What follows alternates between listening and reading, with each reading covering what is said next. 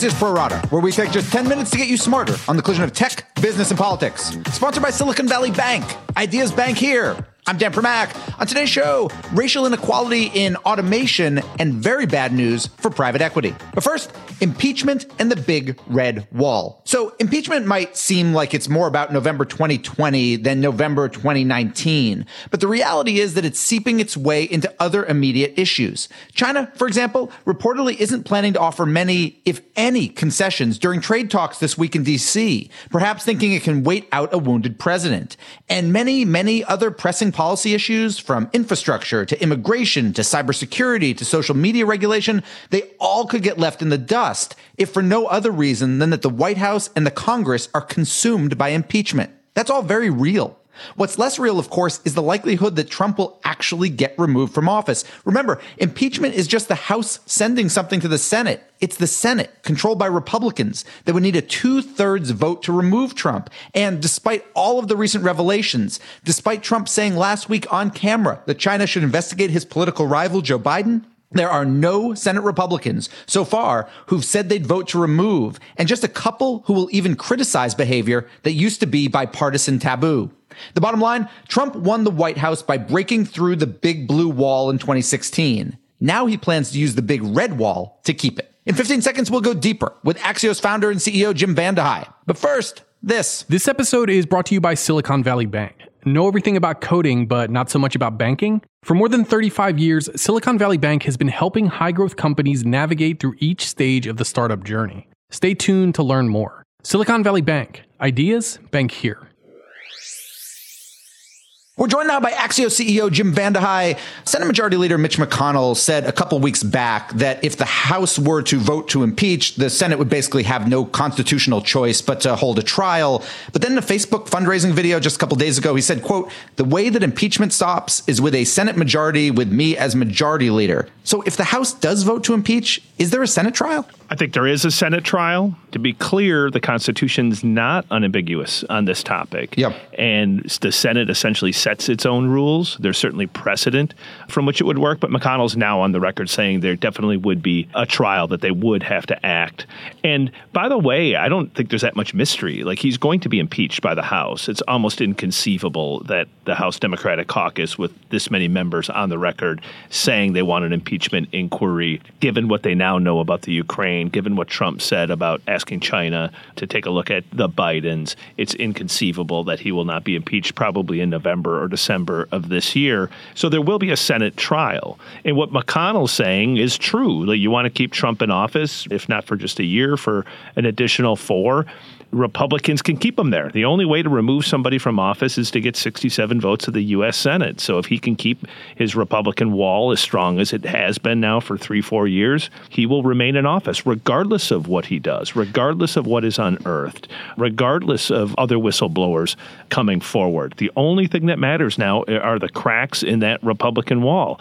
And I see very few of them. You watch some of the commentary and you'd think, oh, Republicans, this is different. This is different. Maybe it's different, and certainly the, the level of evidence is different, but I don't see many Republicans saying that they'd vote for impeachment. You've got Ben Sasse and Mitt Romney saying they're deeply concerned about the behavior. But remember, if you go back to the Clinton impeachment, you had Moynihan and Kerry and others deeply concerned about Clinton's behavior, but that didn't mean that they would vote to remove him from office. From your perspective, is McConnell purely basing this on the math, as you say, the number of Republican senators, or is there, from a procedural standpoint, also that, you know, he could raise the prospect of impeachment in the House, but give it five minutes on the floor? Yes. Again, he could do whatever he wants to do. I think he is saying, I'm the man in control. You need me in the Senate. You need my people behind me. But one of the things he could do is do what they did with Merrick Garland uh, in the Supreme Court. You can drag things out, you or you can speed things up, or you can put a twist or a turn in there, all designed to protect uh, Donald Trump. And I think he's being clear that he does want to protect Donald Trump, that he does want to protect him from impeachment. And I think he knows, if you look at the number of Republican senators who sit in states that Trump won, where Trump remains popular, that more than anything explains why almost no Republican will say anything critical about him. Because it's the damnedest thing. You talk to these Republicans like we do off the record, they're deeply critical of Trump. They've had it with Trump, but that doesn't mean they're ever going to say it in public, and it certainly doesn't mean that, therefore, they would vote to overturn a Democratic election and remove him from office. And that is the thing to pay attention to. The old Trump line about I could shoot somebody on Fifth Avenue. Is that really where we are? In other words, and you're right, people talk critically on background and off the record. They don't do so publicly. And even as you say, folks like Romney, they're concerned, but they're not saying I'd like to impeach. I don't know how to say this better than really, is there anything Trump could do that from your perspective that would put not just cracks in that red wall, but would kind of Kool-Aid man burst through it? It's possible that there's nothing that he could do, that there's nothing he could do that would prompt Republicans to remove him. I don't say that from an ideological perspective. I don't say it from an emotional perspective. I say it from look at what's happened over the last three plus years. Republican support for Trump has consistently been at eighty to eighty-five percent in almost every poll. Stronger, harder, more durable in Republican states. And so for a senator to go against the voters and to go against Trump, it requires a profile and courage that I have seen from very, very few people in American politics, other than people who are writing political columns, retiring from the U S Senate, or in John McCain's case, facing imminent death. Other than that, Mitt Romney has probably gone the furthest in being critical of Trump, and he's still quite cautious and guarded in his criticism of Trump. And by the way, look what Trump did this past weekend. Torches him on Twitter. He torches him on Twitter. Of course, Romney's only one year into a six-year term. Technically, he should, if not outlive Trump's presidency, at least, you know, equal it. Go back to the Clinton stuff. You covered all of that at the time. Democrats had pretty consistent, and tell me I'm wrong about this, pretty consistent messaging on that, which was, yes, he lied, but he lied about sex. Who cares? That was kind of their thing. In this case, at least over the past weekend, Republicans don't seem to yet have a unified message. And I'm wondering if that reflects concern that what they're putting out so far isn't resonating with their voters yet. There's no evidence that it's not resonating with their voters. There's been a slight uptick in the number of Republicans who think that they should proceed with an impeachment proceeding and possibly impeach him. But we have not seen a decrease in his favorable ratings, especially in the swing states. And that's the thing to look for. Listen, if people start to change their minds about Trump, if those persuadable Republicans start to sour on Trump, then Republicans would have more freedom to turn on him. But so far, very few are doing so. And that is what you have to focus on once it gets to the House floor and it looks like he'll be impeached, because that will be the whole game. Because the Republican message at that point will be, ah, listen, everybody's kind of corrupt. You can't overturn a Democratic election. The election's in six months, seven months, whatever it will be from when the trial begins. Let the voters decide. They'll unify around something other than let's just sort of defend Donald Trump on different terms. Final question for you, Jim. On the Democratic side of this, you're right that there's an impeachment vote in the House. Let's say the Senate doesn't uh, vote to kick him out of office.